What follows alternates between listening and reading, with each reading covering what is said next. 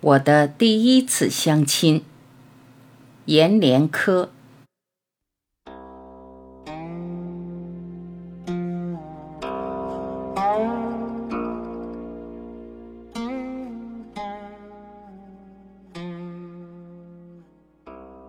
一，事情就这样成了呢。说有光就有了光。退伍后重返部队提干，并没有给家人带来惊喜和欢乐，反而带来了一夜的不安和沉默。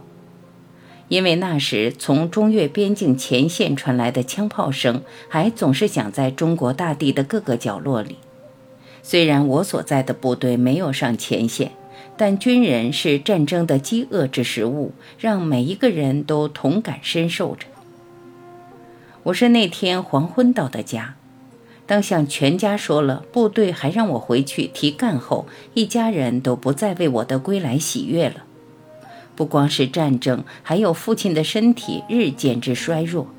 哥哥在外工作，大姐、二姐都已嫁人，家里急需我回来劳作种地，照顾父母。可我一到家，却告诉父母说，部队还要我回到部队提干去。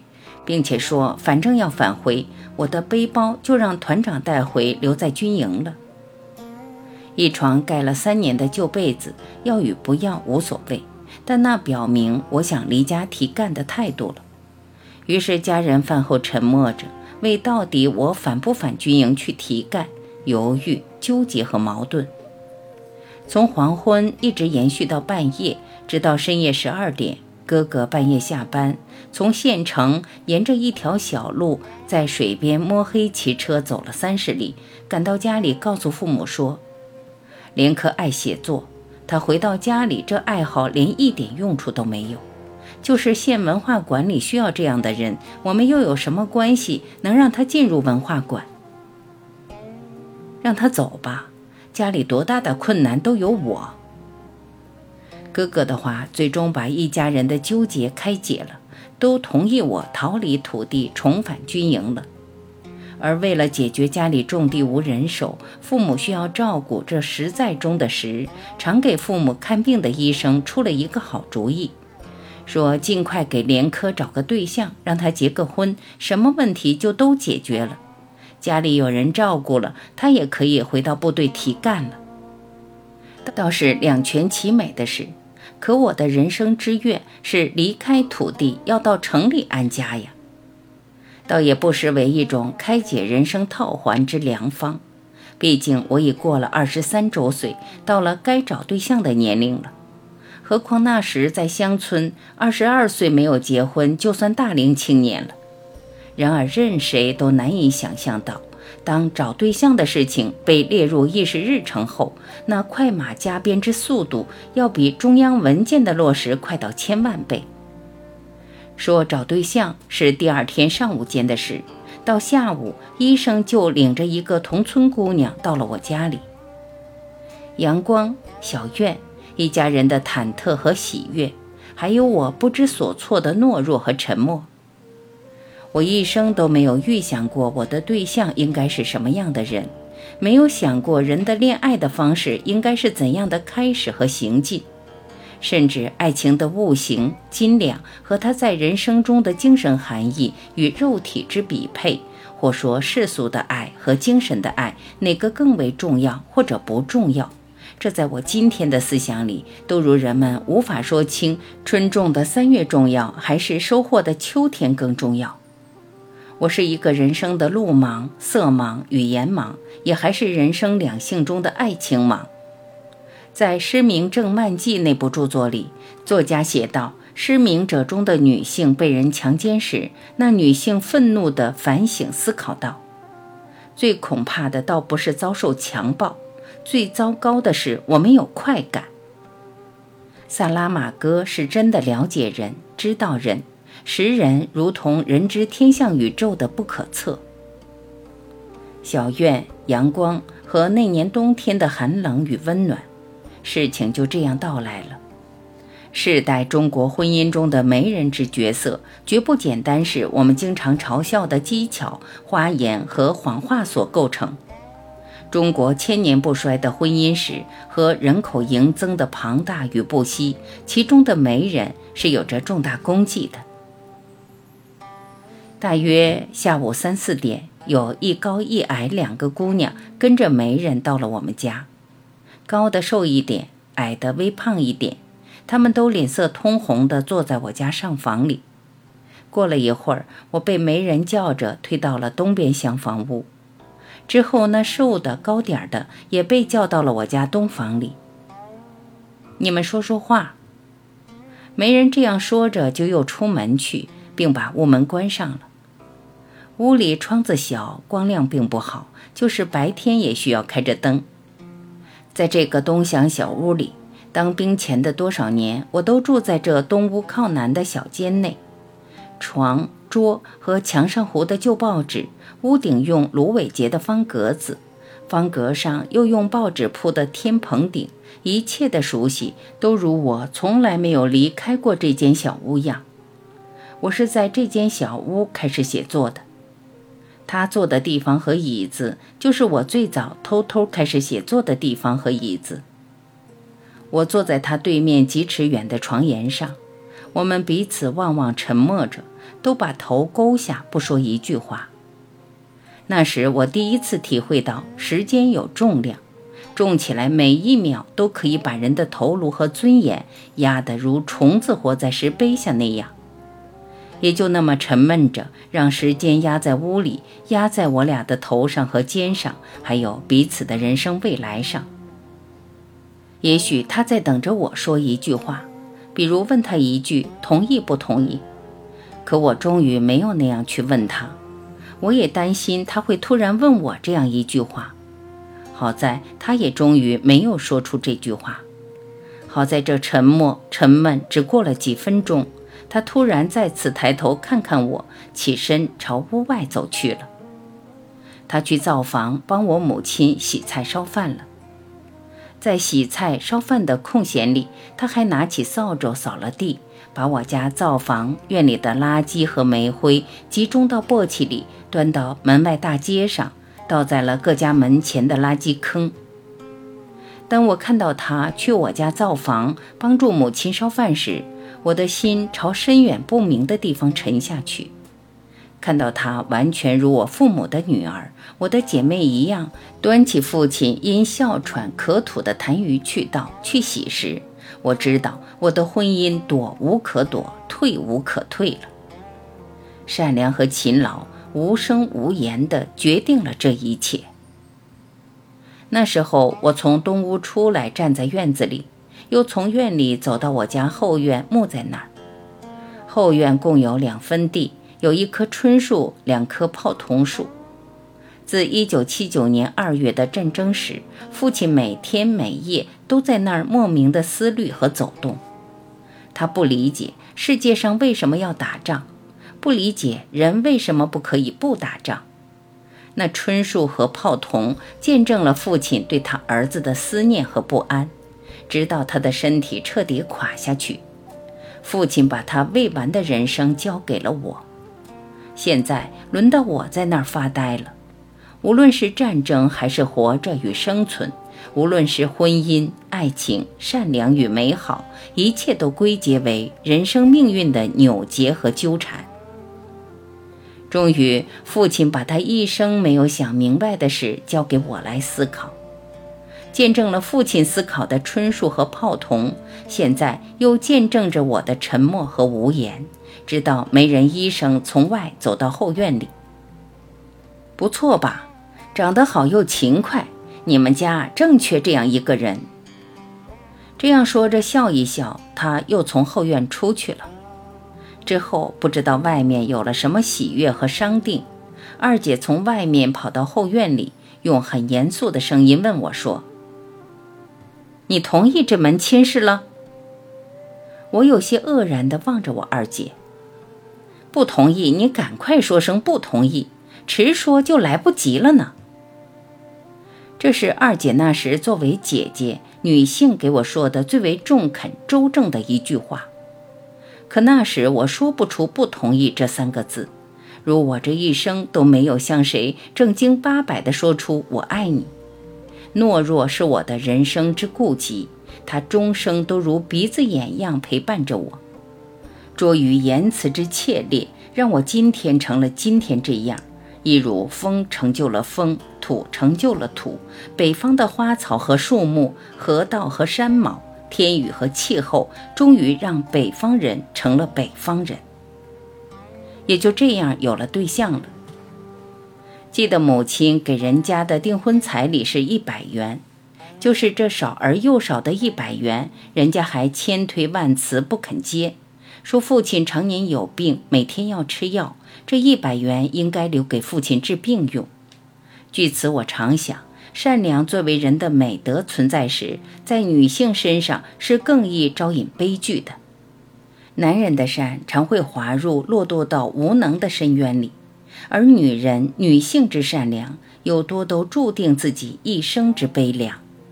不是说恶是人生美好的推动力。而是说，是什么土壤才让大地长出的苹果有苦味，让甘甜的杏和梨子挂在树上还是杏和梨，而一经摘下落到人的手里和世界，就成了杏干、梨干或腐物？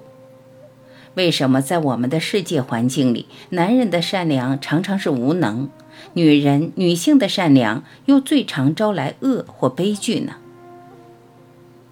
二。回到部队，我并没有云开日出就提干，因为提干实在是人生的一桩大事情。不知道家在哪儿的上级就决定，我们那批整个武汉军区的战士文化骨干兵要经过半年的专业培训，才可以由士兵跨入军官层。于是那些吹奏演唱的都到了军区文工团里培训和学习。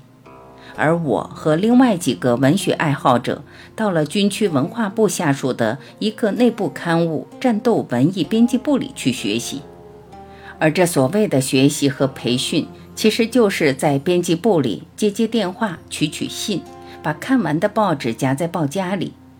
自然来稿中用剪子把信封剪开来，看有没有吓人一跳的散文、小说和诗歌。那是一段漫长的等待和焦虑，在别人的不安等待中，担心的是万一不能提干，就要退伍回家去；而在我的等待中，不安焦虑所追加的还有万一提干了，我和我的对象该怎样的厮守和相处？在家时，我们见过两次面，一次是初相对象那半天。另一次是几天后，我离开家要返回军营时，他又到我家去送行。送行时，他没有给我什么信物纪念品，但他把家舍不得吃的粮食给我家背了一袋儿。我就这样别他离了家，就这样回到部队给他写了信，他也适时给我回了信。一切的问题似乎都出在回信上。夏天的武汉极度的热，蚊子在那个世界幸福的无时无刻不在唱着歌。大约是在十月间的一个夜晚里，为我们争取到了提干指标的文化部长到了我住的筒子楼，扯着他女儿提了一兜黄香蕉，到我屋里说了一些我们学习培训上的事，说了我小说写作上的事。末了，很歉疚地取出一封打开了的信，说非常对不起，因为那信寄到了编辑部，大家以为是自然来稿，也就剪开了。剪开才发现那是我对象写给我的信。接着部长说，请我别介意。大家发现是我对象的来信，并未看那信，只是看了调出来的照片，都说我对象长得好，都祝福我找了一个好对象。然后便都沉默了。电风扇在屋里吹得地动山摇着，汗在我脸上挂得密集而沉重。部长几岁的女儿闹着要回家，他把女儿抱起来，催我常吃一个香蕉后，说那年湖北的香蕉特别好，柔软的甜味在历史和现实里从来没有过。之后在他起身要走时，又忽然立下脚，谨慎小心地问我说。你对象什么文化程度呀？我擦了一把脸上的汗，小学吧。哦一下，部长抱着女儿就走了。可他走到门外一会儿，又慢慢回来，立在门口上，异常认真地看着我。我觉得我们这批文化骨干里，你可能会真的成为作家呢。我也是从农村当兵进城的，提干后才在武汉找了对象，成了家。说到这儿，他注目盯着我，从我脸上看到什么，才又接着说：“提干后在农村找对象没有什么不好的。”我的意思是，他又停下来想了一会儿，把怀里的女儿从这个胳膊换到另外一个胳膊里。我的意思是，为了你好，你要和你的对象真的吹掉了，你得首先保证他不会到部队来告你，保证他不会把告状信写到组织上。部长说完就走了，他似乎完成了他人生中的另外一件事。步子明白而轻快，身影在那个年代里被灯光长长的拖着，和我的记忆连在一块儿。这让我想起我所在部队新闻干事的婚姻、人生和命运了。他因为提了干，和城里一个姑娘谈了对象后，就把农村的对象吹掉了。而就在他刚结婚的几日里，农村的姑娘把告状信写到了军队组织上。组织上因为他喜新厌旧，给了他一个警告记过的大处分，并让他一定要安排好农村对象的情绪和人生。说那姑娘如果连续告状到部队来，那就只能开除她的党籍和干部职务了。而在这桩婚姻纠缠中，更重要的不是他旧有对象的告状信。而是他城里的妻子知道他在农村曾经有过对象后，砸了锅、摔了碗，并把气急的耳光赠送到了他脸上。从此，干事就在妻子面前矮人一等了，除了烧饭、洗衣、写稿和读书，就成了妻子隔三错五怒吼发泄的出气筒。还有我们村庄的主人翁，大我好多岁，比我保家卫国早几年。经过奋斗和屈辱，终于出类拔萃成预提干部时，在干部任命书即将盖上最后的上帝之印的前几天，他的对象从老家到了部队里，他将他安置在团部招待所。然在那天晚饭后，在军营熄灯号还未及吹响的那段情爱时间内，他和他的对象独自坐在招待所的房间里。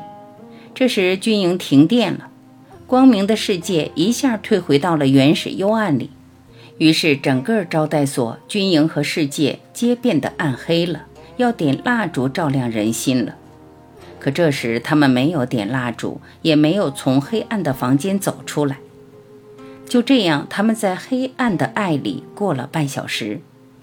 半个小时后，营院的断电修好了，光明、秩序、纪律和人的意识之规范。都完好如初地回到了军营和这个世界上。可是第二天，我的同乡被组织叫去谈了话，通知他不再是御提军官了。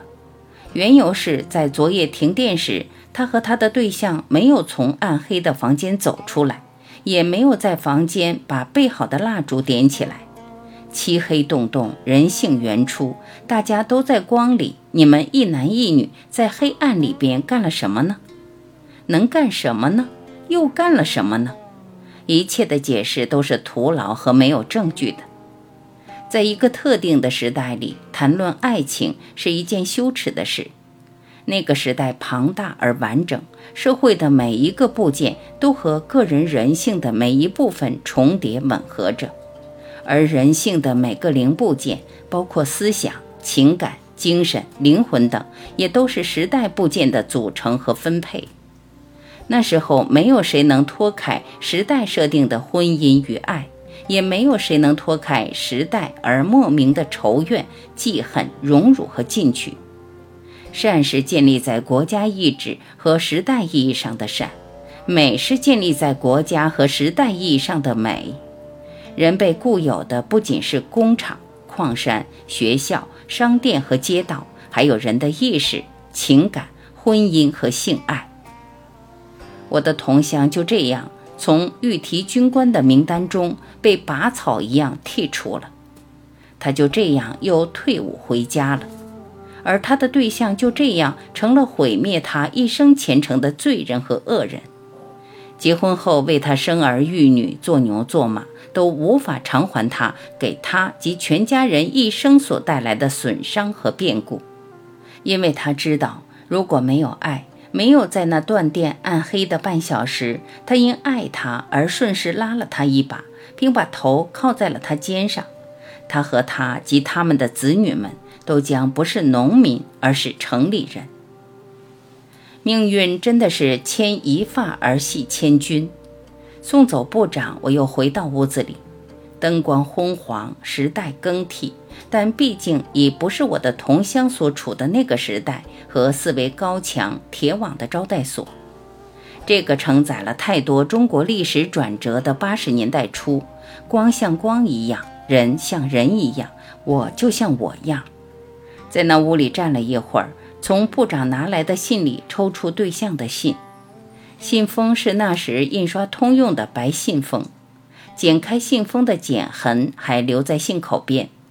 他的信写在一张红线横格的信纸上，未及看他在那半页纸上写了怎样的句子和内容，那本已了然的意外就再次刺入我的眼睛了。那刺我眼的不是他写的字，而是他不会写的字，都用拼音替代和标注。那拼音替代的字数大约有信的四分之一强，似乎信就是用密码拼音写成的。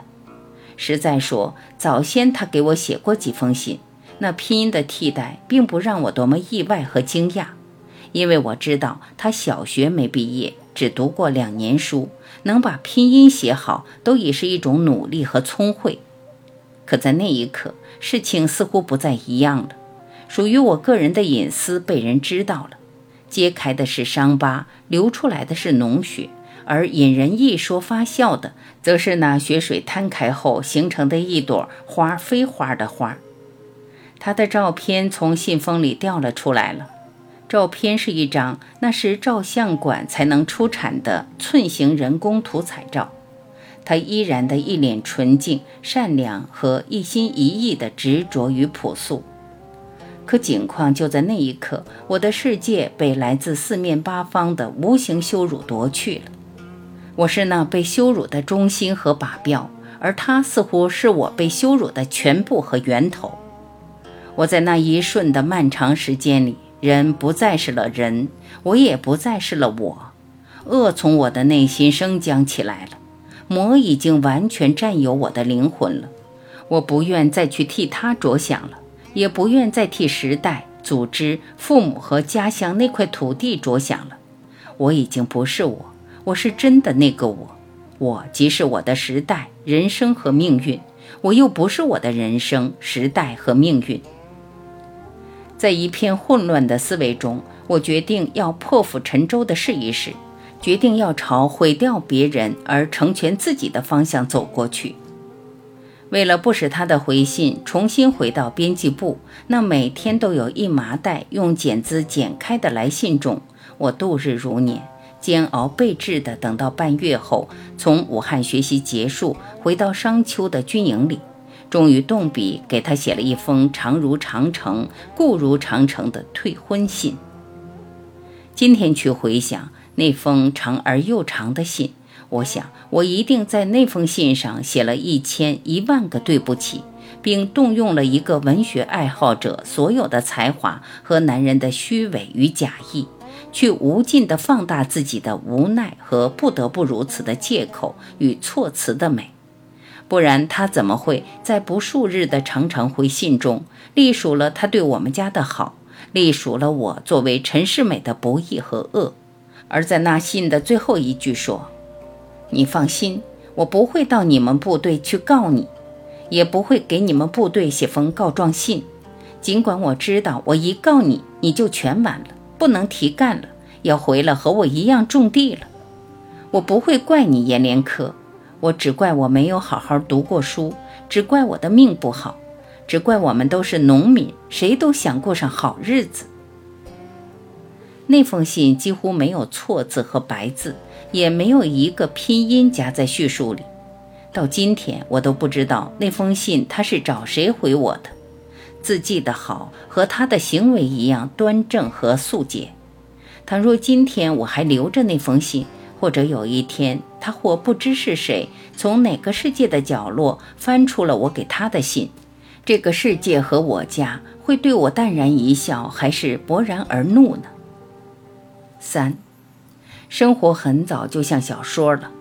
当现实成出故事的力量而战胜虚构时，我为小说家的想象而汗颜，羞愧让我以作家的名分跪到生活面前去，宛若悔悟让信徒跪到神的面前去。我的儿子将近两岁时，我第一次和妻子带着他回到老家过春节。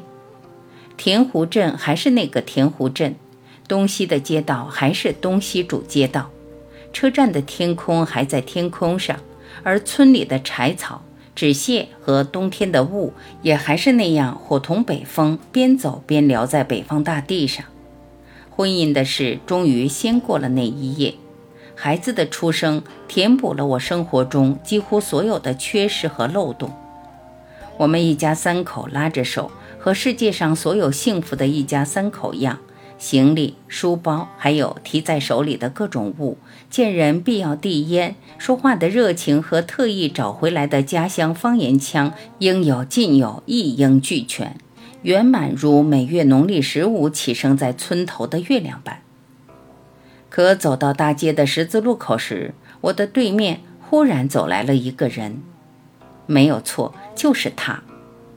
短短的几年间。我走完了屡战屡败的相亲路，而最终逃离土地后，终于到了少年、青年的梦想地，在城市的一桩婚姻中，歇下了一个乡村青年丑陋疲惫的脚。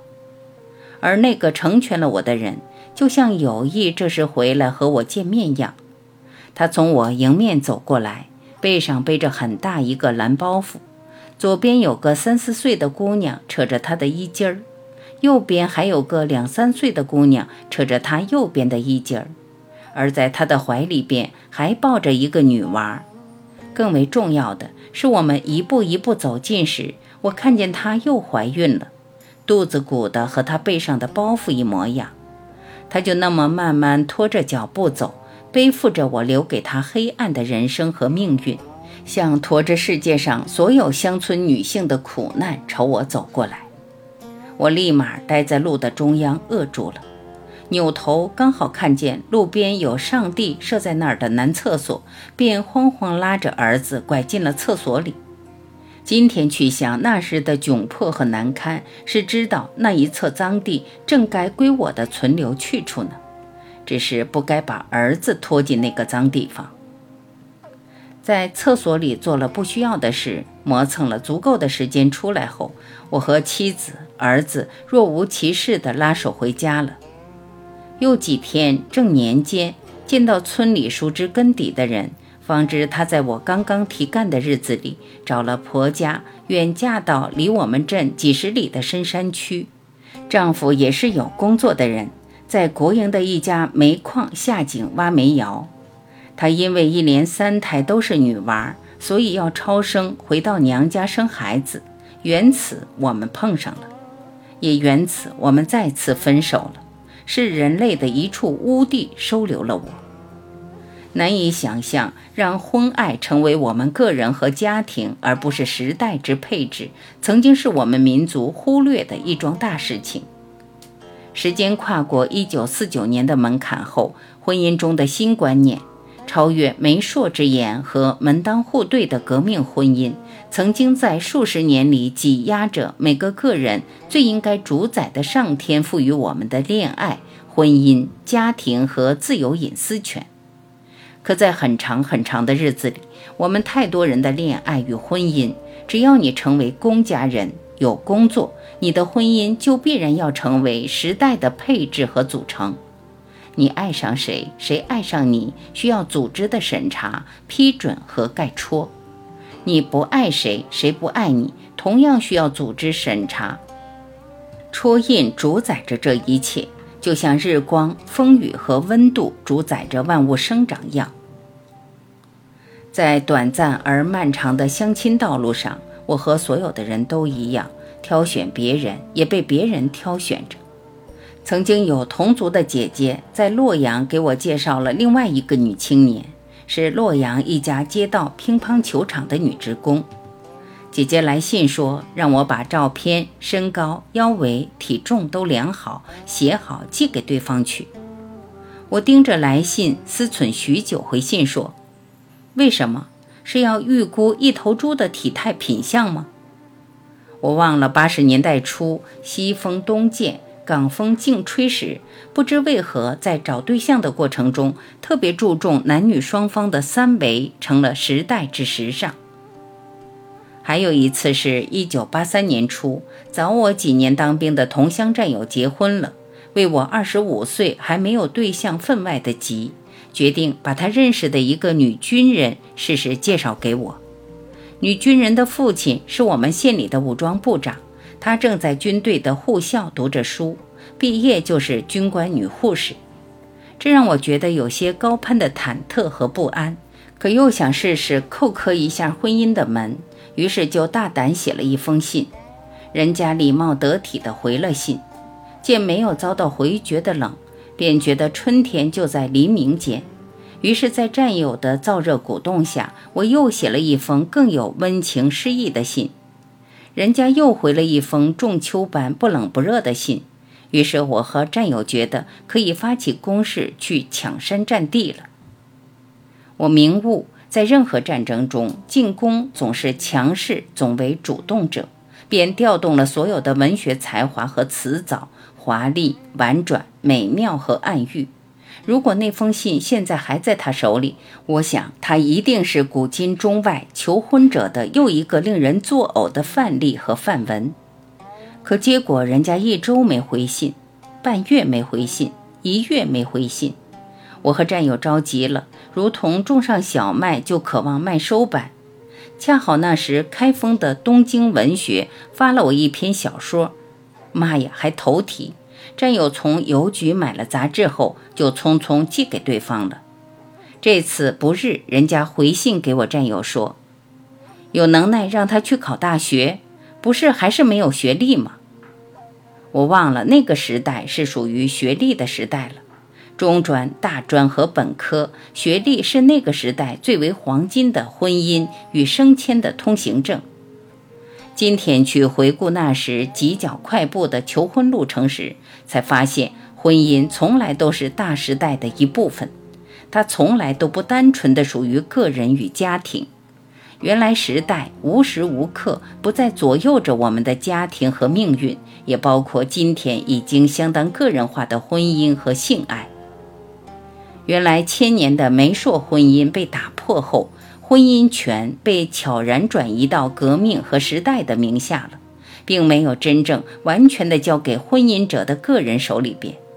能让自己的婚姻不与时代相勾连，一定是我们时代的智者、幸运者。能让婚姻不与家庭千丝万缕的利益纠缠在一起，那需要多大的勇气、知识、境界和牺牲。而公章又是这个时代和权力在婚姻中最有力、最形象的替代与象征，所以在婚姻、爱情与姓氏里，我们所有的努力都是为了打破公章在其中的垄断权。到现在，时代已经有四十几年的改革与开放，当都以为国家已经富到可以重新定义贫穷和活着的含义时，我却以为恋爱。结婚、离婚不需要那么多的公印和手印，也是历史留给我们每个人、每个家庭的一份最有价值的纪念品。